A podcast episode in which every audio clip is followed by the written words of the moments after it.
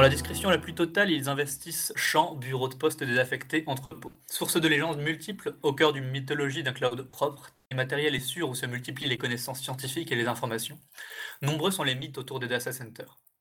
Ces places méconnues, sources de fantasmes, bastions invincibles, lieux de concentration de données, de pouvoir, solutions miracles de la transition énergétique, tout, vous saurez tout sur les data centers dans cette émission. Qui travaille dedans? Pourquoi? Comment bien choisir votre data center pour monter votre service de Green Cloud, Cloud Computing connecté? Les ordinateurs se nourrissent-ils de lumière bleue? Quels indicateurs métrologiques et sociologiques permettent de comprendre les enjeux des data centers? Quels enjeux politiques soulèvent les data centers? Bonjour à tous, vous êtes dans La Voix Libre, émission hebdomadaire sur Graphite de Picasoft, une association qui s'est donnée pour but de sensibiliser et former les citoyens aux enjeux du numérique, d'héberger des services web respectueux de la vie privée et de promouvoir une approche libre, éthique, inclusive et locale du numérique. Vous pouvez retrouver le podcast sur radio.picasoft.net. Moi, c'est Baptiste Wojtkowski et je suis également en compagnie de Audrey Gelou, bonjour Baptiste. Stéphane Crozin et Guillaume Carnino. Guillaume Carnino, vous êtes enseignant-chercheur au laboratoire COSTEC à l'Université de Technologie de Compiègne. Vous enseignez l'histoire des sciences et des techniques et vous avez travaillé en compagnie de Clément Marquet sur les data centers et avez publié en 2018 à ce titre un article dans la revue Zilzel intitulé « Les data centers enfoncent le cloud, enjeux politiques et impacts environnementaux d'Internet ». Alors, tout de suite, une première question. Est-ce que j'ai dit des grosses bêtises dans l'introduction? Est-ce que vous voulez réagir rapidement sur ce que j'ai dit? Oui, tout à fait, parce que moi, il y a un certain nombre de choses que je ne peux pas du tout valider par rapport à votre introduction, à savoir le fait que je pourrais répondre à toutes les questions concernant le choix de data center, comment faire du green IT et toutes ces choses-là. Moi, je suis à peu près foncièrement incompétent sur la question des data centers. Je suis un enseignant-chercheur en sciences humaines, je suis historien principalement de formation, même si dans une vie antérieure, j'ai été ingénieur en informatique. Et dans ce cadre-là, on a lancé une enquête historique et ethnographique avec donc mon collègue Clément Marquet qui n'est pas présent aujourd'hui et on est un petit peu en train de découvrir ce champ. Ça fait en effet quelques années qu'on travaille dessus, mais on ne peut pas considérer qu'on aurait l'expertise de quelqu'un qui est dans une société de conseil pour la construction de data centers et qui a 20 ans de métier derrière lui. Hein. Donc voilà, je pense qu'il faut raison garder. Je vais essayer d'intervenir dans ce que je connais sur les data centers, mais ça reste limité. Mince, on ne pourra donc pas lancer notre Green Computing connecté. Du coup, vous avez un peu anticipé ma seconde question qui était comment est-ce que vous en êtes arrivé à travailler sur les data centers? Oui, tout à fait. Mais je ne pense pas que ça recoupe tant que ça ce que j'ai dit au début, si ce n'est qu'il y a en effet un concours de circonstances qui est que on s'est rencontrés dans le cadre d'un colloque avec Clément et on avait des champs d'investigation communs. En fait, donc moi, dans une vie antérieure, j'étais ingénieur en informatique et je n'ai jamais complètement arrêté le questionnement dans mes activités de recherche en sciences humaines sur ces questions-là. Et à ce titre, il y a quelque chose qui, depuis un bon moment, hein, j'avais vu passer un petit peu ça, c'est pas encore du data center au sens actuel du terme, mais j'ai travaillé à l'Institut national de l'audiovisuel et j'avais vu pour le stockage, puisqu'il y a tout le service de l'Institut national de l'audiovisuel qui s'occupe des archives, en fait le dépôt légal de la radio-télévision, et j'avais vu le service de stockage à l'époque, au début des années 2000, c'était un service qui fonctionnait sur DVD. En fait, ils avaient des robots qui enregistraient des DVD. Ils avaient un système de boîtiers, comme les boîtiers de CD, mais un peu sioux, où il y avait trois DVD qu'on pouvait mettre dedans. Et ensuite, des hangars entiers remplis de DVD, comme ça, les uns à la suite des autres. Donc, j'avais commencé à apercevoir un petit peu la question du stockage de données dans ce cadre-là, tout à fait professionnel. Sachant que, par ailleurs, je m'étais intéressé, et ça, c'est quelque chose que je n'ai jamais délaissé, j'ai des lectures sur les développements de l'informatique à l'échelle internationale. Et dans ce cadre-là, en effet, la question de la gestion de données me titillait un petit peu, la question du stockage de ces données à l'échelle globale, et puis les chiffres qu'on voyait étaient sans cesse croissants, et donc j'avais envie de lancer une enquête là-dessus, et je ne savais pas exactement par quel bout prendre cette chose-là, puisque les data centers, ce n'est pas des endroits dans lesquels on rentre, il y en a un certain nombre qui sont d'un niveau de sécurité quasiment militaire, Et donc, je ne savais pas trop par quel bout prendre ça, jusqu'au moment où, pur concours de circonstances, il y a une étudiante, dont je ne citerai pas le nom, hein, mais que j'ai eu l'occasion de recruter dans l'une des formations dans lesquelles j'enseigne à l'UTC, et qui, au cours de son entretien d'admission, m'a dit incidemment que son père travaillait dans un data center. Donc, j'ai laissé ça sur le moment pendant l'entretien, mais par la suite, une fois qu'elle a été admise, elle méritait d'être admise sans ça. Hein, je ne suis pas du tout en train de dire qu'il y avait un lien de cause à effet, évidemment, une étudiante très forte. Mais en tout cas, par la suite, eh bien donc, une fois qu'elle était admise à l'UTC, je lui ai posé la question de savoir si ce serait possible éventuellement d'échanger avec son père, s'il y avait possibilité de voir le lieu qu'était le data center où il travaille. Et puis, voilà, ça s'est fait. Il y a une visite qui a été organisée pour des étudiants de l'UTC. Et donc, j'ai pu participer à ça. Donc, j'étais un peu en train de découvrir cet univers, déjà très surpris, parce que ce commercial, enfin, le père de cette jeune fille, la première chose qu'il me dit au téléphone, c'est ah mais il faut que les gens, je crois qu'on l'a mis dans l'article après cette citation, mais il faut que les gens le sachent, il disait l'activité la plus polluante au monde. Alors je crois que c'était un peu exagéré, c'est certes polluant les data centers, mais je crois que la mine c'est quand même pire, même si tout ça est lié évidemment. La mine travaille pour le data center, qui travaille pour la mine, mais enfin bon bref. Mais donc voilà, déjà première entrée en matière de la sorte, et puis voilà, après il nous a fait visiter. Avec un certain nombre d'éléments assez sidérants, hein, par le gigantisme des infrastructures. On se rend compte, ça m'est arrivé à plusieurs reprises, puisque par la suite, donc là, je mélange un peu tout, je suis désolé, mais avec Clément Marquet, donc je termine sur ce fil-là, on s'est croisé dans un colloque, et lui, il travaillait sur la Smart City, et il était un peu dépité des traitements qui étaient faits sur la Smart City classiquement, qui étaient beaucoup dans... si on veut être méchant, on dit le bullshit, mais enfin voilà, dans le baratin, un peu sur le hype, sur ce qui est censé arriver, ce qui va être le nec plus ultra des années à venir, etc. Et lui, il se posait vraiment la question de savoir concrètement qu'est-ce qu'il y a derrière, quoi. La Smart City, c'est quoi comme infrastructure, ça va coûter quoi, ça va avoir quel effet.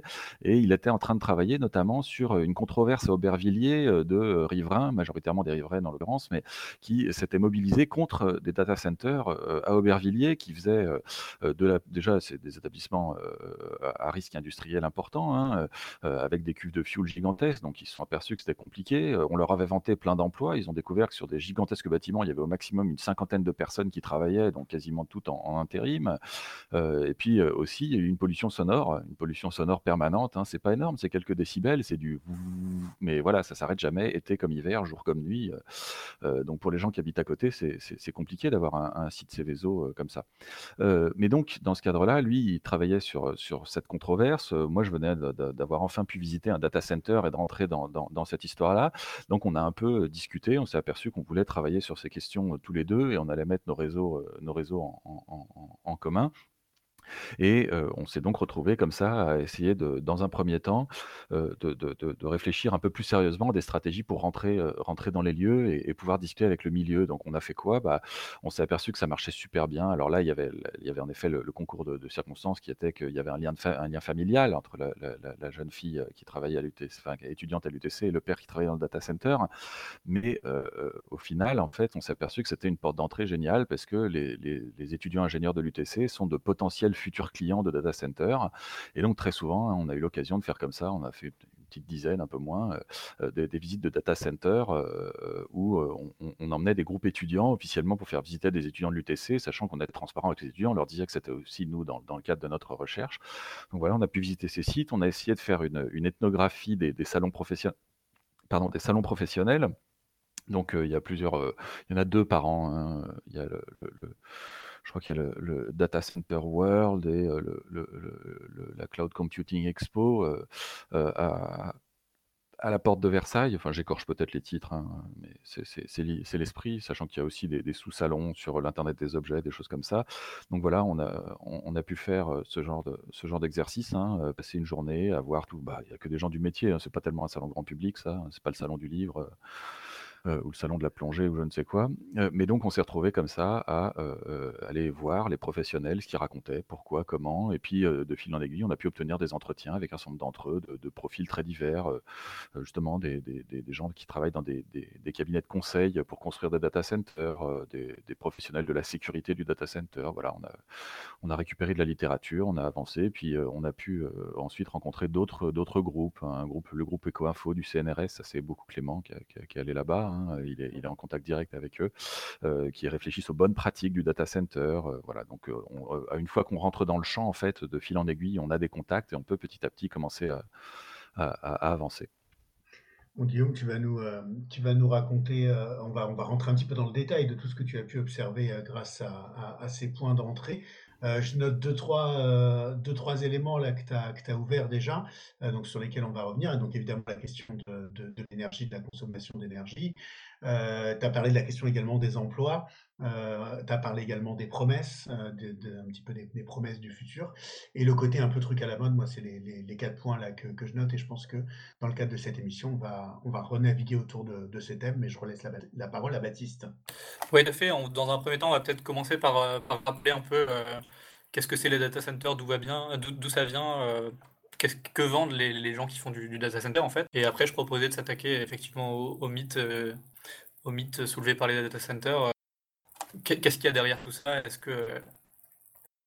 que vraiment ça tient ses promesses ? Et quel problème on peut voir que ça pose en termes d'organisation politique, sociale, etc. Et du coup, je sais si ça vous va comme plan de discussion. Oui, chaque question est gigantesque, mais on va tenter. Ouais. on va avancer lentement et petit à petit. Mais déjà, dans un premier temps... Pourquoi est-ce qu'on fait un data center et surtout d'où ça vient historiquement, comment on en arrive à faire des énormes centres de données. Est-ce que vous pourriez nous parler un peu de ça? Oui, alors j'ai essayé de synthétiser. Là, je coordonne un livre sur l'histoire des techniques à l'époque contemporaine. Donc, pour les historiens contemporains, ça veut dire de 1789 à nos jours. Mais donc voilà, sur 2 siècles d'histoire des techniques, et dedans, j'ai notamment écrit un texte. C'est le seul texte que j'ai écrit, après c'est les introductions, mais sur l'histoire de la quantification industrielle, et donc des calculatrices au data center, histoire du calcul informatique et de la quantification industrielle. Et c'est bon, j'ai tenté de faire une synthèse de ce qui existe et de ce que j'ai eu l'occasion de travailler, mais c'est des choses à travailler encore. Mais bon, je vais quand même essayer de vous donner quelques éléments en résumant un peu. Pour moi, il y a trois principales origines à des choses qu'on appelle data center aujourd'hui. Une première, ce sont les nécessités de calcul de masse qui arrivent avec l'informatique, en fait avant même l'informatique. Dès les débuts du XXe siècle déjà, hein, avec le développement des administrations étatiques, on a besoin d'un recours au calcul très important. Hein. Ça rejoint l'histoire de l'informatique plus globale et pas seulement des data centers.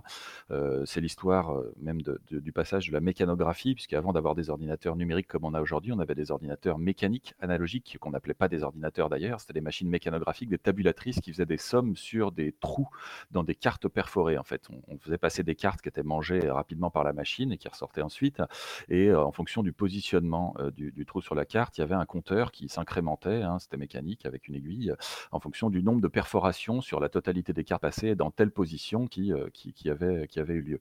Ça, c'est des choses qu'on voit se développer par exemple pour le recensement américain, les machines Hollerith, du nom de l'ingénieur qui brevette ça dans les années 1890. Et donc il y a besoin de quantité de calculs impressionnantes, et donc on utilise ça parce qu'au départ le problème, notamment pour le recensement, c'est qu'ils mettaient 10 années pour compiler les données du recensement et avoir les informations. Quand vous êtes dans des métropoles avec grande croissance urbaine, Chicago ou je ne sais quoi, eh bien s'il vous faut 10 ans pour avoir les résultats d'un recensement et pouvoir indexer ensuite la politique de votre ville là-dessus, évidemment il y a un problème de temporalité. Donc voilà, l'idée c'était d'accroître la vitesse de traitement, et on a comme ça des machines qui sont utilisées. Alors des machines, pas seulement, il y a beaucoup d'êtres humains aussi qui sont utilisés, et donc des calculatrices, là au sens premier du terme devrait être celui-ci et pas celui des petites machines qu'on voit par la suite en imaginant que Pascal avec sa Pascaline quelques siècles plus tôt avait déjà inventé ça. Les calculatrices, hein, c'est ce qui est vraiment fondamental, c'est-à-dire des hangars remplis de gens, principalement de femmes, principalement noires parce qu'elles sont payées moins cher, hein, qui sont payées donc pour effectuer des calculs en grande quantité. Donc ça va être dans le cadre des administrations, dans le cadre de grands projets de recherche. On va encore avoir ça à l'heure du projet Manhattan pour la bombe atomique. Donc on a des centres de traitement, hein, où on a des gens qui travaillent pendant très, très longtemps. Hein. On peut même faire carrière dedans, c'est il y a un livre qui est publié là-dessus, hein, Hidden Figures, le rêve américain, enfin je traduis le titre, hein, et l'histoire qui n'a pas été racontée des femmes noires mathématiciennes qui ont aidé à gagner la course au spatial par Margot Lee Shatterley, et donc qui raconte hein, ces histoires-là. Voilà, comment est-ce qu'on avait tout un tas de gens qui ont été vraiment embarqués dans cette histoire-là et qui sont vraiment les gens invisibilisés de l'histoire du calcul. Mais parallèlement, hein, quelqu'un comme John von Neumann, fils de l'un des riches banquiers de Hongrie, qui va se retrouver à développer l'architecture qui va porter son nom, hein, l'architecture von Neumann, qui est encore à l'origine de pas mal de développements, enfin, qui est encore utile tout simplement aujourd'hui en informatique, von Neumann, lui, au cours du projet Manhattan, dans lequel, donc, le projet qui vise au développement de la bombe atomique, hein, et donc qui aboutira à Hiroshima et Nagasaki, von Neumann, qui a travaillé sur la théorie des jeux, il s'intéresse beaucoup à la question des calculs et à la quantité des calculs qui doivent être réalisés, et il se dit qu'il va falloir automatiser un certain nombre de choses. Donc il réfléchit à ces questions-là, et dans ce cadre-là, on va voir à la suite hein, de la Seconde Guerre mondiale, les premiers grands centres de calcul, qui ne sont pas vraiment des data centers, mais il y a déjà quasiment tous les éléments, hein, pour les ordinateurs de l'époque, parce que voilà, si on prend, je sais pas moi, le projet SAGE, un projet de défense aérienne états-unienne, et ben sont des centres de traitement qui devaient, donc il devait y en avoir, je crois, 60 sur le territoire états-unien. Je crois qu'il n'y en a jamais plus que 23 qui ont été construits. Enfin, il faudrait vérifier les chiffres. Je dis tout ça de mémoire, mais donc les centres SAGE sont des centres de 8000 m² sur 2 étages. Il y a un étage avec 4000 m², donc la téléphonie, les opérateurs humains, tout ça. Et puis il y a un étage 4000 m² hein, pour les ordinateurs. Il y a 2 ordinateurs en tandem à l'époque, hein, qui fonctionnent avec des tubes à vide, et donc ces 2 ordinateurs, ok, il y en a un qui plante, hein, vous comprenez, il y en a un qui prend le relais, voilà, je crois que c'était 58 000 tubes à vide par ordinateur, c'était quelque chose comme, je crois, plus de 70 tonnes par ordinateur, donc il fallait des bâtiments très importants. Donc on a une histoire, c'est à ça que je voulais venir, c'est mon premier point sur ces 3 points d'histoire, on a en fait hein, des grands centres qui sont extrêmement sécurisés, parce que typiquement on est dans ces grands projets de défense états-unienne, des centres sécurisés, c'était 2 mètres d'épaisseur les murs hein, dans les centres SAGE. Donc des centres où on va mettre des machines qui coûtent très très cher pour effectuer des calculs en très très grande quantité. Et donc on a déjà des problématiques dans ces centres-là, pas seulement les centres SAGE, hein, tout un tas de centres de calcul différents, qui ne sont pas encore des data centers au sens contemporain, mais il y a déjà quelque chose de cet ordre-là, par exemple la problématique de la climatisation, où on retrouve des incidents qui ont lieu, comme ça a pu avoir... Je crois que c'est chez Facebook, en 2011, il y a eu un problème de climatisation dans un data center qui a abouti en fait à produire une pluie à l'intérieur d'un data center en raison d'une température, d'une hygrométrie spéciale, etc. Donc il s'est mis à pleuvoir dans un data center juste par condensation en fait. Eh bien, le même type d'incident qu'on peut avoir dans ces bâtiments dans les années 60, hein, 1960, où on a en effet un problème de climatisation. Là, je vous le dis de mémoire, donc je ne me rappelle plus le lieu exact. Mais voilà, un problème de climatisation qui aboutit à une condensation très importante et même à de la glace à l'intérieur d'un de ces centres de données. Donc en termes de masse, en termes de quantité, sachant que moi j'accorde beaucoup d'importance à la question quantitative dans l'histoire des techniques, eh bien, en termes de masse, en termes de quantité, on a déjà des choses qui sont similaires à ce que seront les data centers par la suite. Et quelques-uns d'entre eux, pas tous, hein, mais quelques-uns des data centers actuels vont pouvoir parfois hériter de ces vieilles infrastructures urbaines, de ces vieux bâtiments. Mais c'est plus l'exception que la règle, même s'il y a quand même une forme de continuité en termes de préoccupation. Les deux autres points... Je me permets de vous interrompre. Il y a aussi une question de se protéger de la panne par la redondance des techniques aussi. Dans le premier cas que vous décriviez aussi, l'idée on voit aussi une similarité à ce niveau-là, non ? Je peux me tromper ? Oui, bah disons qu'on est en train de découvrir les préoccupations. Non, c'est très juste, mais voilà, sauf que c'est pour ça qu'il faut... c'est quelque chose qui est difficile à manier, la question du qualitatif et du quantitatif, ou le changement de nature, ou le changement de degré. Moi, l'un des grands points sur lequel j'insiste toujours en histoire des techniques, c'est de dire que ce qui compte, c'est pas tant l'invention, mais le passage au déploiement, le déploiement réel de masse. C'est ça qui change vraiment les choses et qui fait advenir. Autrement dit, oui, il y a des préoccupations qui sont déjà présentes et qui sont déjà identifiés, il y a une forme de continuité, mais il me semble que c'est encore sans commune mesure avec ce qui aura lieu quand on aura des data centers déployés à l'échelle actuelle. Mais oui, vous avez raison. On a 2 ordinateurs en tandem, là où aujourd'hui, dans un data center, alors ils ne sont pas tous de la même façon, je veux dire, ils ne servent pas tous au même site, mais parfois on a même des sites qui sont répliqués sur plusieurs data centers, ordinateurs, et Google, ça doit être quelque chose comme 2 millions de machines à l'heure actuelle, à peu près, plus ou moins. Je dis ça, c'est un ordre d'idée, hein, je suis pas, voilà. Mais ça permet d'avoir un ordre d'idée. Donc oui, entre 2 et 2 millions, c'est pas la même chose. Je pense que Google, c'est pas le projet SAGE, c'est très différent d'ailleurs à tous les niveaux, mais ça n'empêche qu'on a déjà ces préoccupations qui sont un petit peu présentes. Alors si j'ai quand même juste ce petit excursus sur la question que degré nature ou qualité quantité, c'est que souvent on entend que oui, mais ça c'est dans ce cas-là juste une différence de degré, c'est pas une différence de nature. Bah, mon point, c'est de dire que au-delà d'un certain seuil, et l'histoire des techniques est exemplaire en ce sens-là, hein, il me semble, au-delà d'un certain seuil de massification, l'activité change de nature. On a 2 serveurs ou on en a 2 millions, c'est plus la même activité. On fait sur une base de données en local une petite recherche en plein texte, on peut faire ça, programmer ça en SQL, ça se compte en minutes. Si on veut faire le même exercice, plus sur une base de données en local, mais sur tout Internet ou presque, eh bien, c'est la même chose et ça n'a plus rien à voir du tout. Mais c'est vraiment sans commune mesure et ça s'appelle Google, par exemple, ou Yahoo, ou ce que vous voulez, mais voilà, ça s'appelle un moteur de recherche et ça demande d'autres activités, des postes à part entière, des infrastructures physiques gigantesques, de l'énergie, etc. Voilà, c'est pour ça que j'insiste là-dessus, parce qu'il y a une histoire de l'informatique que je trouve assez mauvaise, alors je cible personne en particulier, mais on peut trouver ce genre de choses, par exemple, de quand datent les débuts de l'algorithmique. Et donc, on a des gens qui disent que déjà dans les tombeaux égyptiens, on a retrouvé des recettes plus ou moins alchimiques, et donc c'était déjà des algorithmes, puisqu'on disait faire telle opération, puis telle autre, et donc ce serait ça qui serait déjà un algorithme. Donc voilà, mon point, c'est de dire que pour moi, ça n'a aucun sens de parler d'algorithmes sur des papyri égyptiens retrouvés dans des tombeaux. C'est pas du tout la même chose, parce que même si on peut y voir une forme de similarité logique ou même inventive, eh bien, en termes de masse, en termes de quantité d'opérations réalisées, c'est sans commune mesure, à un tel point que ça n'est plus de même nature. Voilà. Donc, par rapport à votre question, oui, il y a un point de lien. Après, je pense qu'il y a quand même eu un cliquet, un seuil qui a été passé depuis, qui fait qu'on n'est plus dans le même univers du tout. Voilà. D'accord. Ce qui nous amène peut-être au troisième point pour... Alors, les deux autres points... Ouais, les deux autres points, j'en ai fait qu'un en fait. Hein. Ouais, je suis désolé. Hein, voilà. Mais donc, les deux autres points... c'est justement cette massification. C'est le fait qu'on quitte l'univers de la mécanographie pour entrer dans les vrais ordinateurs numériques et que ceux-ci se miniaturisent plus ou moins progressivement. Hein. Dans les années 60-70, on a encore, dans les années 60 en tout cas, des ordinateurs qui peuvent tenir des étages dans les banques, hein, avec voilà, des choses qui sont extrêmement imposantes.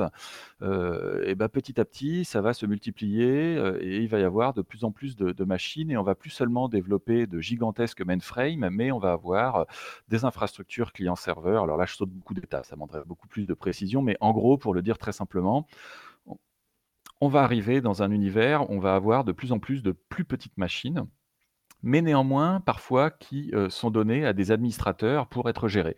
Donc, on va voir comme ça émerger des salles informatiques, comme ça s'appelle dans un certain nombre d'institutions. Il y en a dans la plupart des universités dans les années 80-90.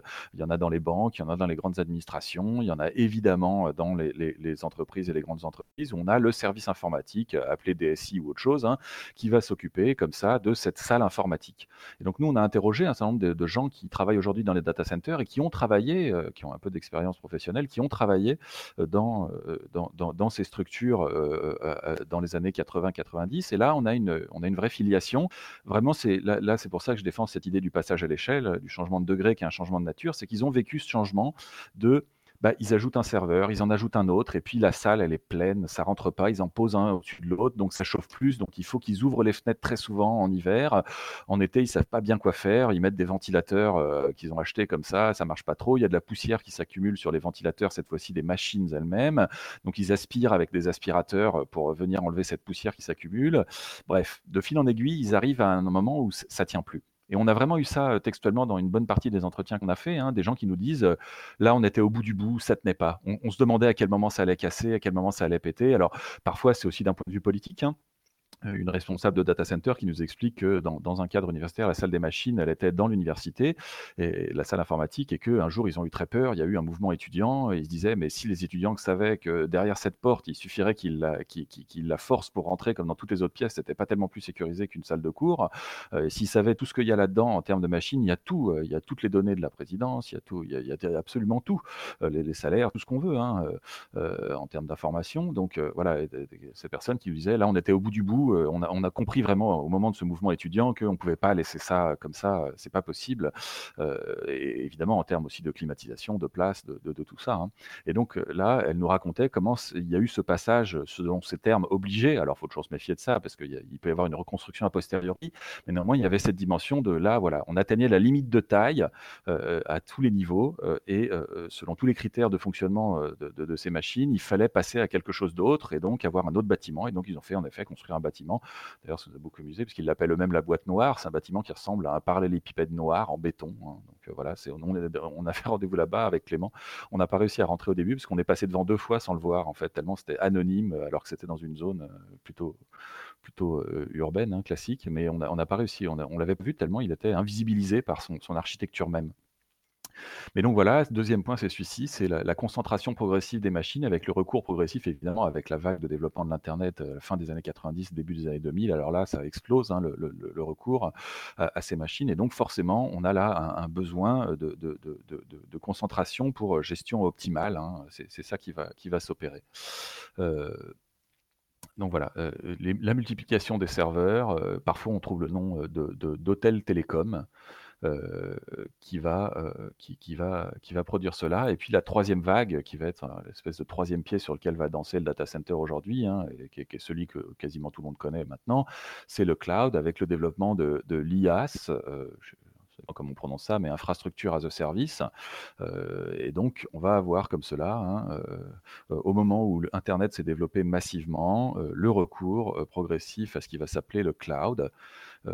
Et le cloud va être là, en effet, va aboutir à une explosion du nombre de data centers. On va vraiment avoir besoin, hein, comme cela, de gigantesques centres de données. D'ailleurs, une personne qu'on a interrogée en entretien, hein, nous l'a d'ailleurs dit très clairement, cette citation qu'on a utilisée dans l'article, le cloud, c'est juste le data center de quelqu'un d'autre.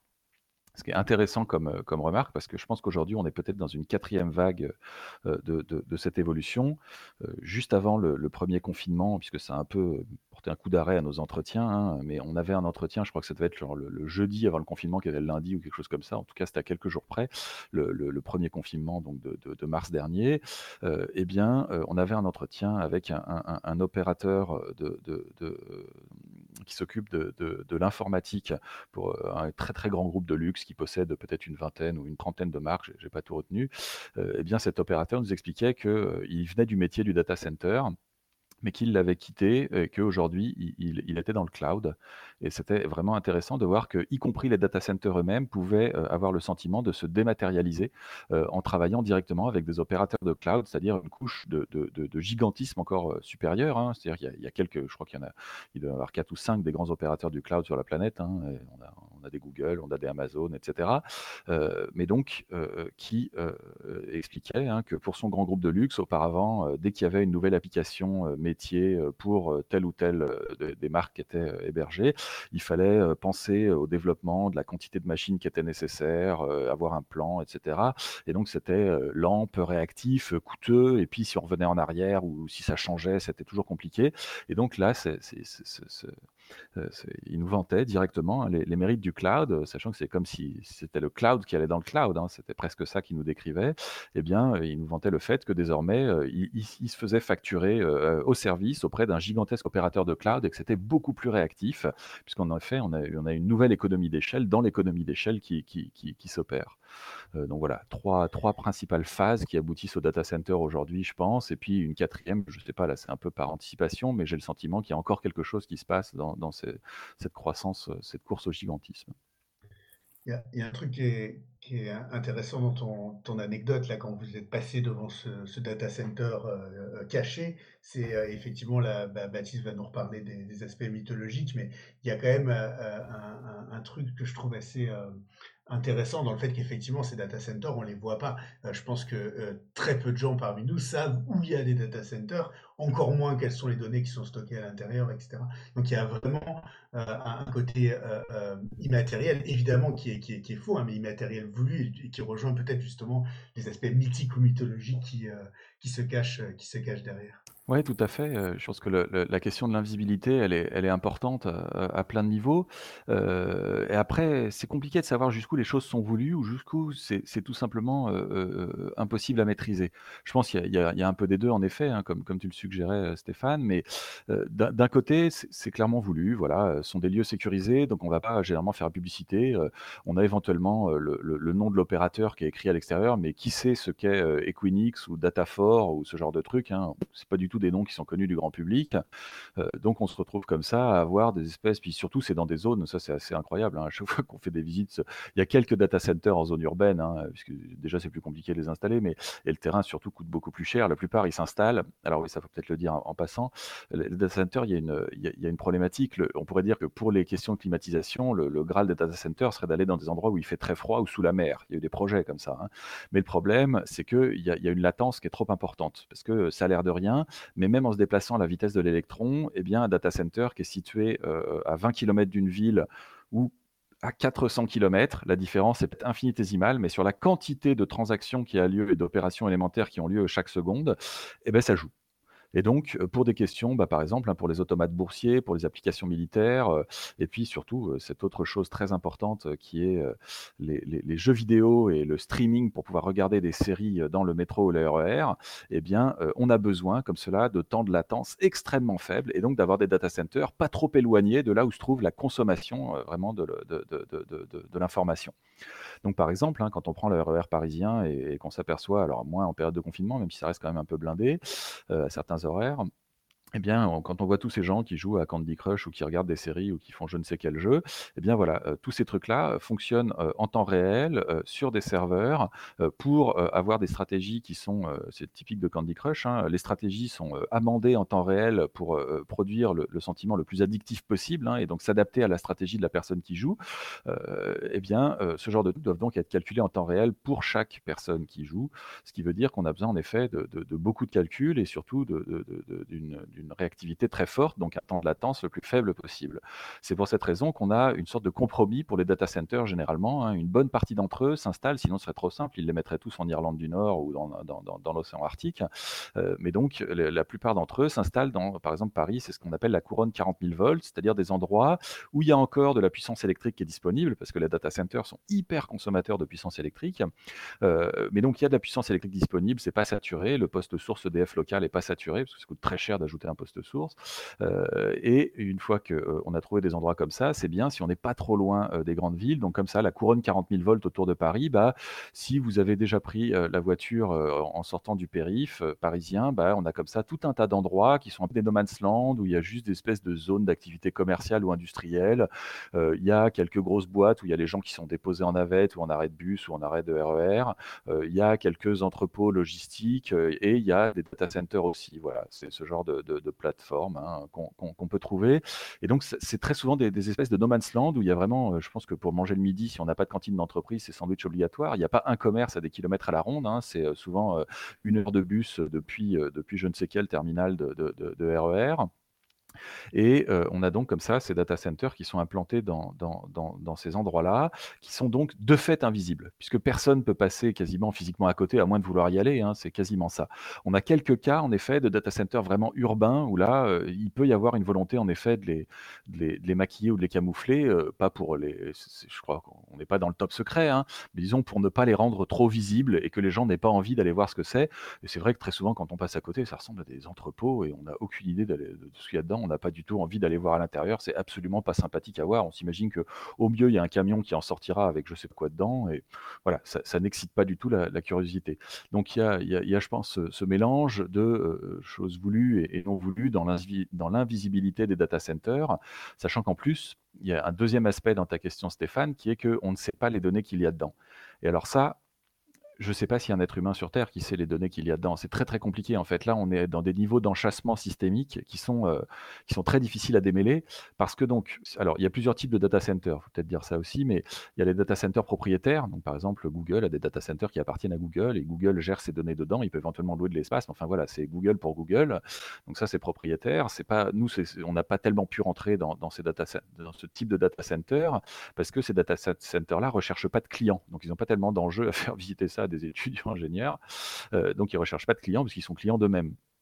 Mais comme je le disais, hein, la vague actuelle vise peut-être à la raréfaction de ce type de data center, à l'exception, à l'exception des très gros opérateurs.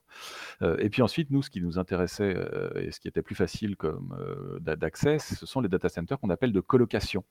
La colocation, c'est-à-dire qu'on a un opérateur de data center qui va créer un bâtiment ou bénéficier d'un bâtiment existant et intégrer dedans des machines, et il va vendre des espaces.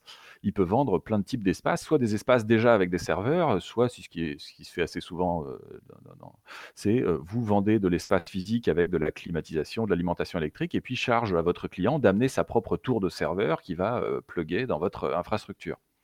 Et donc, ces data centers de colocation, en effet, qui sont nous ce qu'on a le plus étudié, parce que c'est à la fois intéressant en termes de marché, mais en même temps, voilà, c'est aussi ce à quoi on a pu avoir accès. Ces data centers de colocation, ils sont structurellement opaques. C'est-à-dire qu'on a les gens de certaines entreprises qui savent dans leur tour de serveur, dans la salle machin, ce qu'ils y ont mis, mais eux, ils ne peuvent pas avoir accès aux autres. Et d'ailleurs, même il y a des data centers où il y a des cadenas entre différentes pièces, entre différentes zones des salles qui sont cadenassées pour que tel opérateur de telle boîte qui pourrait être concurrent du box de la boîte qui est hébergée dans le box d'à côté, eh bien, ils ne puissent pas aller fiche le bordel ou je ne sais quoi dans l'autre box. Et donc, on a comme ça une opacité structurelle. Et les gens dans le data center eux-mêmes, ils vendent de l'infrastructure industrielle, hein, de la climatisation, de l'électricité, des groupes électrogènes. C'est ça qu'ils vendent en fait. Hein. C'est de la sécurité d'infrastructures énergétiques et climatisées. Et donc, les étudiants souvent sont très, très surpris de dire « mais je ne pensais pas que c'était à ce point-là qu'il y avait aussi peu d'informatique en fait dans un data center ». S'ils se rendent compte vraiment en pénétrant à quel point c'est gigantesque. Il y a, je vous donne un exemple, un groupe électrogène hein, où on nous dit en passant « il faudrait faire attention parce que si ça s'allume pendant qu'on est là, on pourrait perdre quelques décibels du côté de notre audition, on pourrait quasiment devenir sourd, tellement les groupes électrogènes, c'est pas ceux qu'on voit en manifestation qui permettent de faire griller les merguez, hein. Les groupes électrogènes qu'il y a là-bas, c'est des trucs qui font la taille d'un petit bâtiment. Donc voilà, on est dans ce genre de situation où là, structurellement, ces infrastructures, elles sont opaques. Les gens qui vendent les espaces dans les data centers de colocation ne savent pas ce que chaque client va mettre dedans. Les clients eux-mêmes ne savent pas ce que les autres clients mettent. Et à l'intérieur même d'une entreprise, pour que tout le monde sache ce que tout le monde de l'entreprise fait, déjà, c'est pas gagné. Donc voilà, là, je pense qu'on est à un niveau d'opacité où, surtout quand on déporte les applications sur plusieurs sites pour avoir de la redondance et de la sécurité, à l'échelle de la planète, je ne sais pas si quelqu'un pourrait vraiment, à l'heure actuelle, identifier la répartition, les grands clusters, les grandes applications, etc. Peut-être qu'ils ont des gens très pointus chez Google qui, pour leur propre système Google, où là, ils ont les informations, peuvent avoir des espèces de cartes comme ça, mais je pense qu'on est dans une opacité structurelle. C'est pour ça que personne gère à un certain niveau ces trucs-là. Et cette notion d'opacité, d'invisibilité, c'est vrai que c'est très très intéressant parce que, alors Guillaume, vous dites que ça peut être involontaire d'une part, mais voulu aussi, donc il y a un aspect politique à cela, puis la notion d'invisibilité recoupe en fait, finalement, beaucoup de thèmes. Il y a l'invisibilité de l'impact énergétique des data centers, l'invisibilité donc de la nature des données qui sont hébergées, du fonctionnement de la sécurité de ces data centers, puis également l'invisibilité du travail humain et de la nécessité d'avoir des personnes qui vont gérer également, qui vont assurer la sécurité, puisque l'automatisation de la sécurité qui est vendue au travers du concept de data center n'est finalement peut-être pas si fiable que cela. Enfin voilà, toute cette notion d'invisibilité, d'invisibilisation traverse énormément de thèmes dans notre compréhension des data centers. Après, pourquoi est-ce que cette invisibilisation est voulue, notamment dans ce qui peut être concernant la nature du travail dans les data centers ? Alors, il y a plusieurs choses, et je pense qu'il y a, j'ai envie de dire, vous me posez presque une fausse question, Audrey, puisque vous pourriez répondre beaucoup mieux que moi pour une partie de celle-ci. Donc, je vais répondre sur ce que je connais simplement. Autrement dit, il y a un aspect absolument gigantesque, hein, presque abyssal, dont je ne vais pas ou très très peu parler, qui est celui que vous connaissez mieux que moi et que j'espère vous pourrez traiter dans une autre émission en étant invité vous-même. Mais à savoir le travail humain, notamment de modération, le travail humain de gestion des contenus, qui lui est déporté à l'échelle de la planète et qui est absolument absolument gigantesque. Voilà, il y a Sarah Robert qui a fait une grande enquête là-dessus. Je crois que vous travaillez là-dessus aussi, Audrey. Vous m'aviez d'ailleurs conseillé quatre petits excellents films de 20 minutes, hein, Les Travailleurs du Clic, je crois que ça s'appelle, il faudrait vérifier le titre, mais qui montre bien ce visage-là méconnu de l'Internet. Hein. Les contenus ne sont jamais modérés à la main, la plupart du temps, modérés automatiquement, je veux dire, la plupart du temps, ce sont des gens à la main qui doivent le faire. Et donc voilà, il y a un gigantesque travail caché de l'Internet qui existe. Antonio Casilli a un peu travaillé là-dessus, enfin, c'est un peu son fonds de commerce aussi, voilà. Bref, donc je ne vais pas parler tellement de ça, parce que, enfin, je ne vais même pas en parler du tout maintenant, parce que ça, je connais très mal, je sais juste que ça existe, mais je n'ai pas enquêté dessus. Après, ce dont je peux parler davantage, c'est la question du travail humain pour la gestion de la sécurité dans les data centers. Il faut juste avoir ça en tête. En fait, un data center de colocation, il vend de la sécurité. De la sécurité à tous les niveaux, hein, dans, je l'ai dit, alimentation énergétique, climatisation, redondance des données parfois, hein, et puis donc gestion des sites. Et donc, c'est d'ailleurs tarifié, hein. Il y a des minutes annuelles qui peuvent être autorisées de downtime, c'est-à-dire de temps d'erreur ou de temps d'arrêt. Et si le data center dépasse ces minutes annuellement, sachant que des fois, ça peut être très faible. Hein. Les data centers, selon la classification de l'Uptime Institute, qui sont de tier 4, les plus hauts niveaux, hein, pour la banque ou l'armée de très très haut niveau en termes de sécurité, eh bien, je crois que c'est 99,997% du temps qui doit être online. Donc, vous calculez ça de 99,997%, vous ramenez ça, je crois que c'est ça, c'est de l'ordre de peut-être 2 minutes par an, et encore, on nous dit ce serait inadmissible pour nos clients. Mais en tout cas, si vous dépassez le nombre de downtime, la quantité de downtime qui est contractuellement prévue au départ, il y a des pénalités financières. Donc, bon, bref, les opérateurs de data centers, ceux qui vendent des espaces dans les data centers de colocation, ils ont tout intérêt à minimiser ça. Et donc, ils vendent très clairement, en fait, contractuellement, ils vendent de la sécurité. Alors, s'ils vendent de la sécurité, c'est qu'ils ont bien derrière, hein, des gens qui vont gérer ça, parce que c'est ce qui nous est apparu. On a écrit un article sur la question des pannes avec Clément. La question des pannes dans les data centers, c'est le spectre de la panne, il est omniprésent. Et en fait, un data center est censé être construit, optimisé, géré pour éviter qu'il y ait des pannes. Et pour cela, là, on rentre dans quelque chose d'important, comme vous le disiez, c'est qu'il y a des humains. Il y a des humains tout le temps, et pourtant, le discours, c'est qu'il n'y a pas d'humains. Ça, c'est intéressant, c'est un paradoxe sur lequel on a essayé de revenir. Déjà, on a pu mettre bout à bout deux univers très différents. Je vous ai dit, on a fait des ethnographies dans des salons professionnels où là, principalement, les gens qui viennent sont des directeurs, des commerciaux, des ingénieurs, des gens qui sont plutôt dans la gestion globale de ces infrastructures et pas dans les tâches quotidiennes. Et le discours qui est systématiquement présent dans ces lieux, c'est le fait que l'erreur, elle provient des êtres humains. Le problème, ce sont les êtres humains. On ironise dessus dans l'un des articles, parce qu'il y a un intervenant qui se piquait de scientificité et qui donnait le sentiment qu'il s'y connaissait en sociologie. Alors, tout ce dont il parlait, j'en avais absolument jamais entendu parler. Clément non plus, lui qui est sociologue qui est vraiment sociologue. Et donc, il parlait du PFH en disant que c'était un acronyme sociologique. Et en fait, le PFH, c'était une blague de sa part et il voulait dire le putain de facteur humain. Il disait, c'est ça le problème dans les data centers, c'est le putain de facteur humain. Et voilà, il termine ses interventions en disant, si on pouvait enlever cette couche-là, ça veut dire ce que ça veut dire, hein, enlever cette couche-là, ça veut dire on enlève les êtres humains, quoi. C'est eux qui foutent la merde, donc il faut les mettre ailleurs. Il faut en faire autre chose, en tout cas, on n'en veut plus, nous, c'est eux qui produisent les erreurs. Ça, c'est le plus extrême, mais sinon, on a un discours omniprésent qui est que tant de pourcentage des erreurs sont dues à des êtres humains, tant de pourcentage des downtime, des pannes, des outages, comme ils disent, hein, sont dues à des erreurs humaines. Alors, ça, c'est très intéressant parce que c'est tout à fait mythique, dans le sens où l'un des bons indices de ce genre de rumeurs, c'est le fait que les chiffres varient. Des fois, on a des intervenants qui nous disent « Oui, 90% des erreurs sont dues à des fautes humaines, 90% dans certains cas, 67% dans d'autres. » Donc, toujours des chiffres un peu ronds, bref, c'est souvent assez louche. Et puis, on est tombé sur un rapport, hein, qui mentionnait 22%. Voilà. Mais ce n'est pas très important parce qu'en fait, ce qui nous semblait intéressant, c'est de mettre ça en regard de l'activité réelle dans un data center. On peut, pour l'instant, ils l'ont toujours mis, c'est toujours en accès libre, je ne sais pas trop pourquoi, et peut-être qu'ils changeront, mais OVH, l'un des plus grands opérateurs de data center français, eh bien, ils ont leur workflow de gestion de data center qui est en accès libre en ligne. Alors, en effet, je pense que ça n'intéresse pas grand monde sur Terre de pouvoir accéder à ça, mais nous, ça nous a permis d'avoir accès comme ça à tous les tickets. Donc, un workflow, c'est quoi ? C'est une chaîne de traitement qui transmet automatiquement les messages entre les différents opérateurs qui doivent intervenir dans une chaîne technique.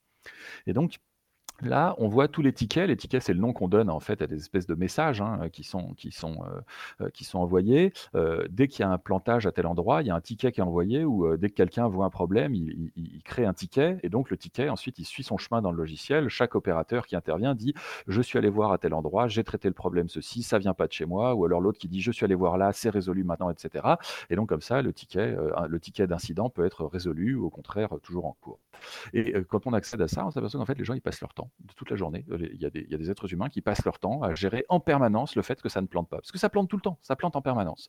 Mais il faut donc qu'il y ait des gens qui soient comme cela, en mesure de s'occuper de ces micro-pannes qui parfois sont plus graves et ça demande plus d'intervention. Mais donc en fait, on a des êtres humains en permanence qui sont là en train de lisser, de fluidifier le système. Autrement dit, ce que ça nous semblait mettre en évidence, c'est le fait qu'on vit dans un univers où on est persuadé que la technique est parfaite, que les infrastructures des systèmes techniques autour de nous sont fonctionnelles et que s'il y a un problème, c'est que l'être humain va devoir faire... C'est que l'être humain a fait quelque chose. Alors qu'en réalité, nous, on avait le sentiment que c'est l'inverse. C'est que les infrastructures techniques, elles sont tout sauf parfaites en permanence. Et il faut au contraire qu'il y ait tout le temps du temps pour qu'il y ait des gens qui passent ce temps-là pour les faire fonctionner. Et ça, il me semble que c'est un résultat qui est qui corrobore des travaux qui sont faits pour d'autres types de systèmes techniques, que ce soit l'eau courante, que ce soit la diffusion de l'énergie électrique, etc. On vit dans un univers où on a l'impression, de façon un peu transparente, je suis chez moi, j'ouvre le robinet, j'ai de l'eau, je branche quelque chose dans la prise, j'ai de l'électricité, j'allume ma box, j'ai Internet, etc. On a l'impression que chaque réseau, il fonctionne comme ça parfaitement. Mais en réalité, en permanence, il y a du travail humain qui est intégré là-dedans pour que ça continue à fonctionner comme cela. Donc ça, c'est un premier point très important. Et ensuite, l'autre, c'est que la question de savoir combien de pannes sont dues aux êtres humains, c'est une fausse question. C'est une question qui n'a aucun sens. Parce que nous, ce qui nous a semblé apercevoir, c'est quelque chose de l'ordre de la récursivité sécuritaire. Autrement dit, si on a un problème parce que tel humain a fait l'erreur, on va tenter d'automatiser la chose. C'est une réponse, c'est celle que nous donnent les commerciaux dans les salons. Et donc, il va falloir, comme cela, produire un algorithme, produire des mécanismes électroniques pour faire cela. Mais on n'est pas à l'abri que ces mécanismes soient mal programmés. Il peut toujours y avoir un bug qui a été laissé par un programmeur négligent, et donc il va bien falloir vérifier ce travail-là. Et donc on va peut-être faire une instance de vérification, en effet un algorithme de vérification des algorithmes, mais qui nous garantit que cet algorithme lui-même n'est pas en bugué, et comment va-t-on le vérifier ? Donc c'est une pure récursivité, c'est-à-dire que Vous connaissez peut-être cette image des idées noires de Franquin. Toute personne qui en a tué une devra être tuée à son tour. Et comme ça, sur une page entière, on voit des bourreaux qui vont tuer des bourreaux, qui vont tuer des bourreaux, qui vont tuer des bourreaux, qui vont tuer des bourreaux. Bah, c'est un peu ça le principe. Là, c'est que comment être certain que tel système automatisé n'est pas lui-même cause de panne, qui sera lui-même, s'il est vérifié par quelque chose, que celui-là ne sera cause de panne. Et là, ce n'est pas une fiction dont je vous parle. C'est la réalité du fonctionnement des data centers. Je vous cite un tweet du PDG d'OVH. Ce matin, le système de bascule motorisé d'un data center de Strasbourg n'a pas fonctionné. L'ordre de démarrage des groupes n'a pas été donné par l'automate. Il s'agit d'un automate NSM, normal secours motorisé, fourni par l'équipementier des cellules haute tension 20 kV. Nous sommes en contact avec lui afin de comprendre l'origine de ce dysfonctionnement. La base de données avec la configuration est enregistrée 3 fois et copiée sur 2 cartes de supervision. Malgré toutes ces sécurités, la base a disparu. Nous allons travailler avec l'équipementier pour trouver l'origine du problème et les aider à fixer le bug. Donc voilà, vous voyez bien, là, le problème, c'est que tout ça, ça a été automatisé, et puis le matin, il débarque, il n'y a plus de base de données. Enregistré 3 fois sur 2 cartes différentes, et plus de base de données. On ne sait pas d'où ça vient, on ne sait pas quel est le bug, matériel, algorithmique, soft, hard, on n'en a aucune idée. Donc après, il continue. Les bugs, ça peut exister. Les incidents qui impactent nos clients, non. Il y a forcément une erreur chez OVH, puisque malgré tous les investissements dans le réseau, dans les fibres, dans les technologies, nous venons d'avoir 2 heures, en fait 153 minutes, de downtime sur l'ensemble de nos infrastructures à Roubaix. Donc là, c'est un bon exemple de cette récursivité sécuritaire où on fait des trucs pour empêcher qu'il y ait des humains qui puissent faire ceci ou cela, mais ça ne garantit rien en fait. Et le seul moyen de garantir quoi que ce soit, c'est d'avoir des êtres humains qui en permanence vérifient que les choses fonctionnent. Évidemment, eux aussi, ils peuvent faire des conneries, hein, mais ça n'empêche que sur le long cours, on a besoin de ces êtres humains tout le temps. Il n'y a rien qui fonctionne sans ça. On ne peut rien laisser tourner tout seul, ça plante en permanence, il y a toujours des problèmes. On a des gens qui, en permanence, leur boulot consiste à faire que ça fonctionne. Et donc, en fait, c'est quand ces personnes dont l'objectif, c'est de gérer des pannes, se trompent, on va dire que c'est une erreur humaine, alors qu'en fait, initialement, il y avait un problème technique, c'est ça, si je suis bien votre raisonnement. Alors, à un certain niveau, c'est ça, et même on pourrait dire que 100% des fautes, des pannes sont d'origine humaine, et 100% des situations de bon fonctionnement sont d'origine humaine. Vous voyez, parce que, à preuve du contraire, il n'y a aucune machine qui est intelligente par elle-même, a produit d'autres machines, qui a produit des systèmes qui existent. Tout ça, ça a été produit par des êtres humains. Il y en a peut-être un qui a déconné dans le groupe électrogène, il y en a un qui a déconné dans le branchement du truc, il y en a un qui a... Et là, on rentre dans quelque chose qui est structurel. Et c'est exactement ce qu'on a vu, c'est pas du tout là, ce dont on parlait, le data, ça n'a plus grand-chose à voir immédiatement avec le data center, mais là, on rentre dans quelque chose qui est structurel. C'est ce qui ça a été mis en évidence avec l'accident de Fukushima. La faute à qui c'est ? Mais on n'en a aucune idée. Est-ce que c'est un ingénieur machin ? Est-ce que c'est qu'on n'a pas respecté le cahier des charges ? Est-ce que c'est les constructeurs ? Est-ce que c'est les politiques ? Est-ce que... On est dans des systèmes techniques d'une taille telle qu'ils sont structurellement opaques. Il n'y a pas un être humain sur Terre qui peut avoir une vision panoptique de l'ensemble et dire « c'est ça, je sais exactement ce dont il retourne ». Le seul moyen qu'on a, c'est d'avoir plein de gens qui bossent avec leur expertise ici, là, un peu partout, et d'essayer de démêler le truc. Et puis au bout d'un moment, on a des coups près qui tombent, qu'ils soient politiques ou juridiques. Très souvent, quand il y a une panne, hein, il faut que ce soit juridique. S'il y a de la thune qui doit être versée, de l'argent qui doit être versé parce qu'il y a un problème, ben voilà, juridiquement, il faut trouver un moyen de résoudre la question. Donc on va dire, on va faire une enquête, puis on va décréter finalement que ça va être ceci ou cela en fonction des infos qu'on a. On n'en est jamais certain. On est dans une complexité telle, je vous dis, que même les gens sur place, ils ne peuvent pas être certains de ce qui se passe. Le PDG de l'OVH, à qui on a tout fait remonter, il dit « je ne comprends pas. Je ne comprends pas comment ça s'est passé, on ne sait pas comment on en est arrivé là ». Okay. Peut-être avoir un mot maintenant, peut-être changer de sujet là, sur la question de la soutenabilité du modèle des data centers. Vous parlez dans votre article d'un indice de performance écologique des data centers avec notamment le PUE. Est-ce que vous pouvez nous en dire peut-être un peu plus ? Le PUE, en fait, les data centers, assez tôt, ça c'est l'un des grands chantiers d'enquête de Clément aujourd'hui. Je suis un petit peu intéressé mais à cette question du PUE. Clément, lui, il est en train de travailler à la phase ultérieure qui dépasse la question du data center, c'est celle de la vulnérabilité idéologique du numérique sur la question environnementale. Et donc très tôt, hein, les data centers savaient qu'il y avait des choses comme ça qui pouvaient être dans la ligne de mire. Et il y a quelques rapports qui ont fait date. L'un des derniers, c'est le rapport du Shift Project, qui en effet montre que voilà, le numérique consomme plus que l'aviation, enfin émet plus de CO2 que l'aviation. Il y a des questions d'approvisionnement énergétique considérables qui ont lieu. Donc les data centers savent qu'ils peuvent être vulnérables là-dessus, et il a fallu assez tôt réfléchir à des questions de communication autour de ça.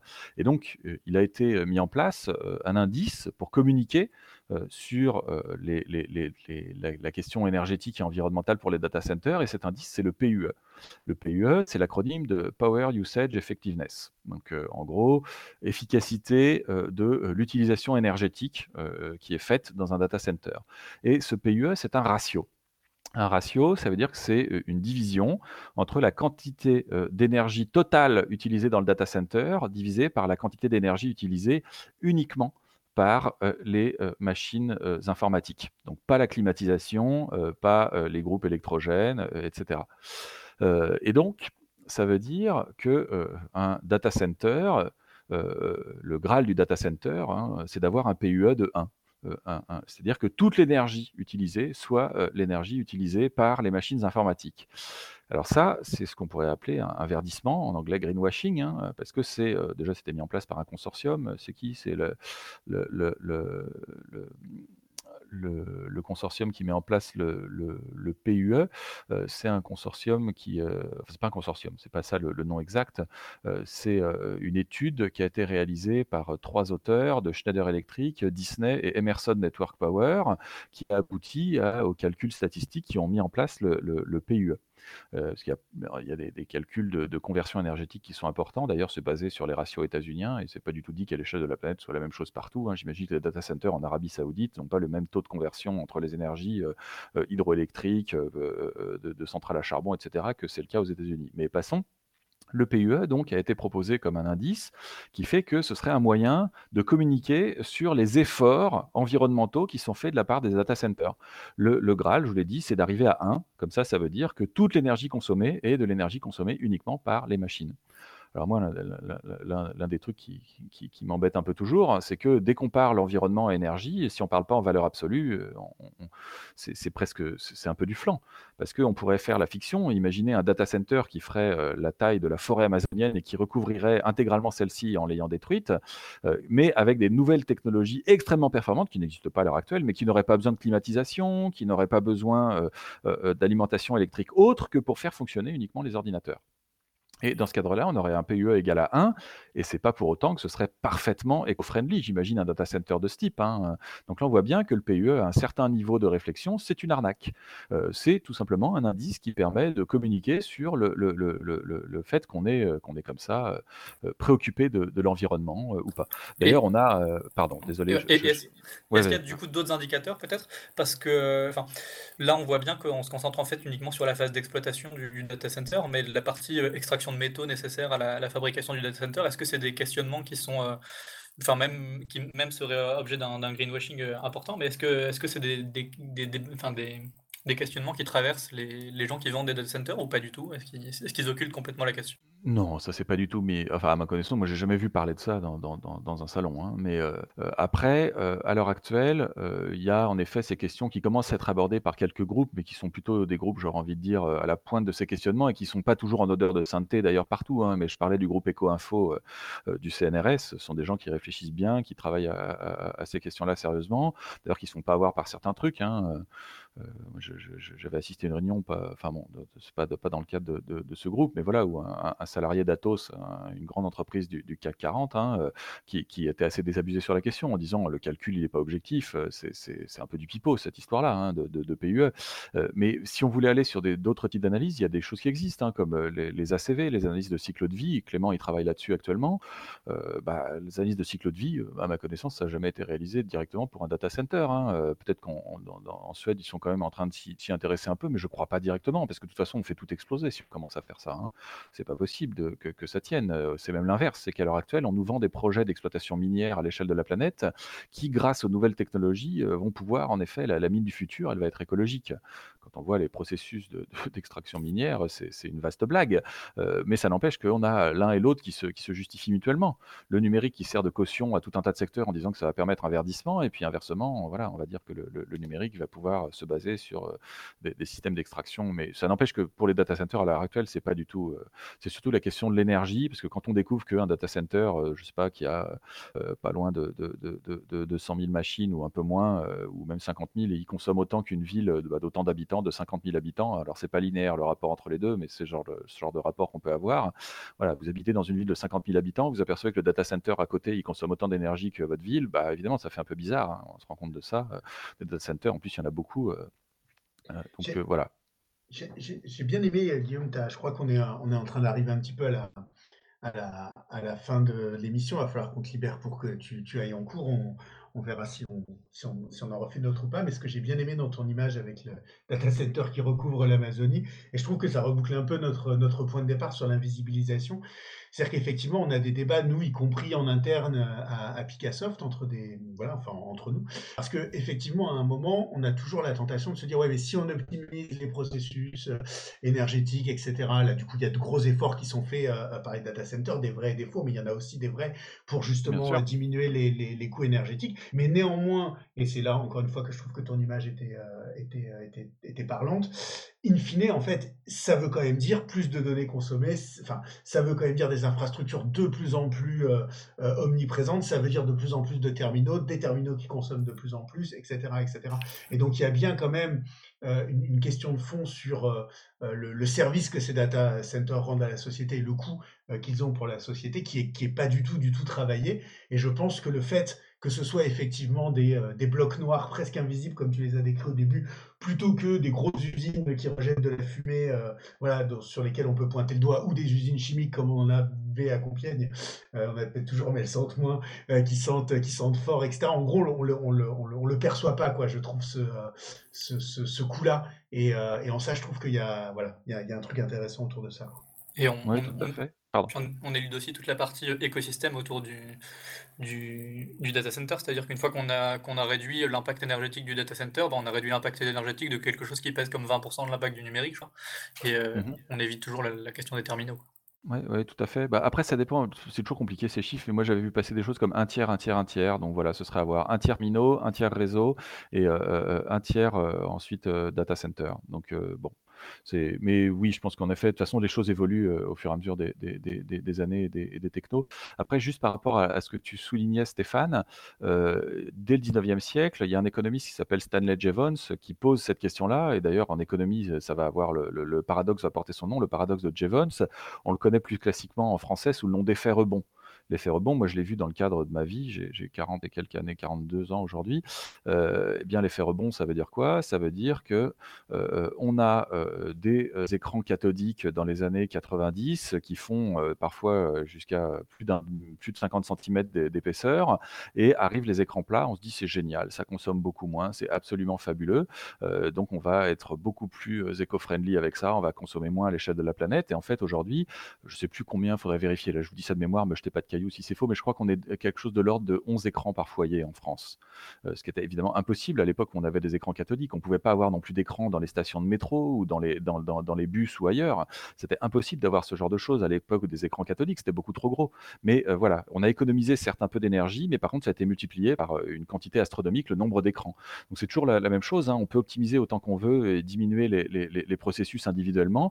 Si à l'échelle globale on a quelque chose qui continue à être de l'ordre d'une croissance massive et exponentielle, même dans le milieu, il se pose cette question de la croissance exponentielle, eh ben, ça peut pas tenir sur le long terme. Guillaume, je suis désolée, je n'ai vraiment pas envie de vous interrompre, pas envie d'interrompre cette discussion, mais c'est vrai qu'on arrive au bout de l'heure d'émission qui nous est allouée. Merci beaucoup, c'était vraiment passionnant de discuter des data centers avec vous, on a appris énormément de choses, et puis ça appelle évidemment une seconde émission, comme d'habitude on promet, mais là ça mériterait vraiment une seconde émission. Si on a le temps, on va envoyer une petite musique, mais avant cela, je vous remercie beaucoup encore une fois d'avoir été avec nous dans La Voix Libre aujourd'hui. Donc merci à vous, et puis on vous laisse avec un morceau de musique qui s'appelle Go, c'est de Atom en licence CC BY. On verra si on a de la placer dans l'émission, mais merci encore à vous. Merci beaucoup Audrey, et moi j'ai hâte d'écouter l'émission où vous interviendrez sur le travail invisible du clic. J'ai très hâte moi aussi, ça va venir. Une promesse à tenir absolument. Merci encore Guillaume, à bientôt. Au revoir. Bonne journée à tous. Bonne journée. Au revoir.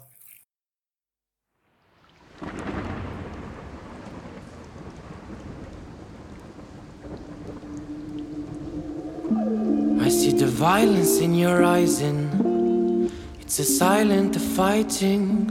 I see the lies in their mind, and you can't decide cause they only blinding. Go away and go from the bad guys, follow my advice cause they're gonna be biting you. They're gonna kill if you let them through. Go, mommy, go. Don't want to see you cry, mommy, go now. I really wanna brutalize, let him agonize, cause it's gonna be biting you. They're gonna kill if you let them through. Go, mommy, go now. I really don't want to see you cry, mommy, go.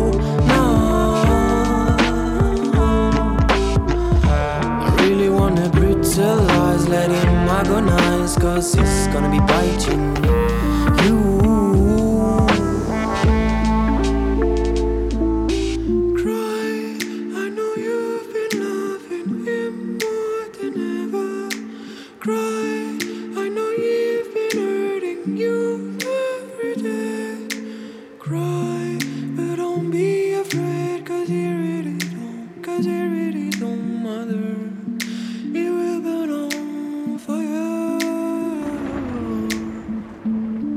The violence in your eyes, and it's a silent fighting. I see the lies in their mind, and you can't decide cause they only blinding. Go away and go from the bad guys, follow my advice cause they're gonna be biting you. They're gonna gonna kill if you let them through.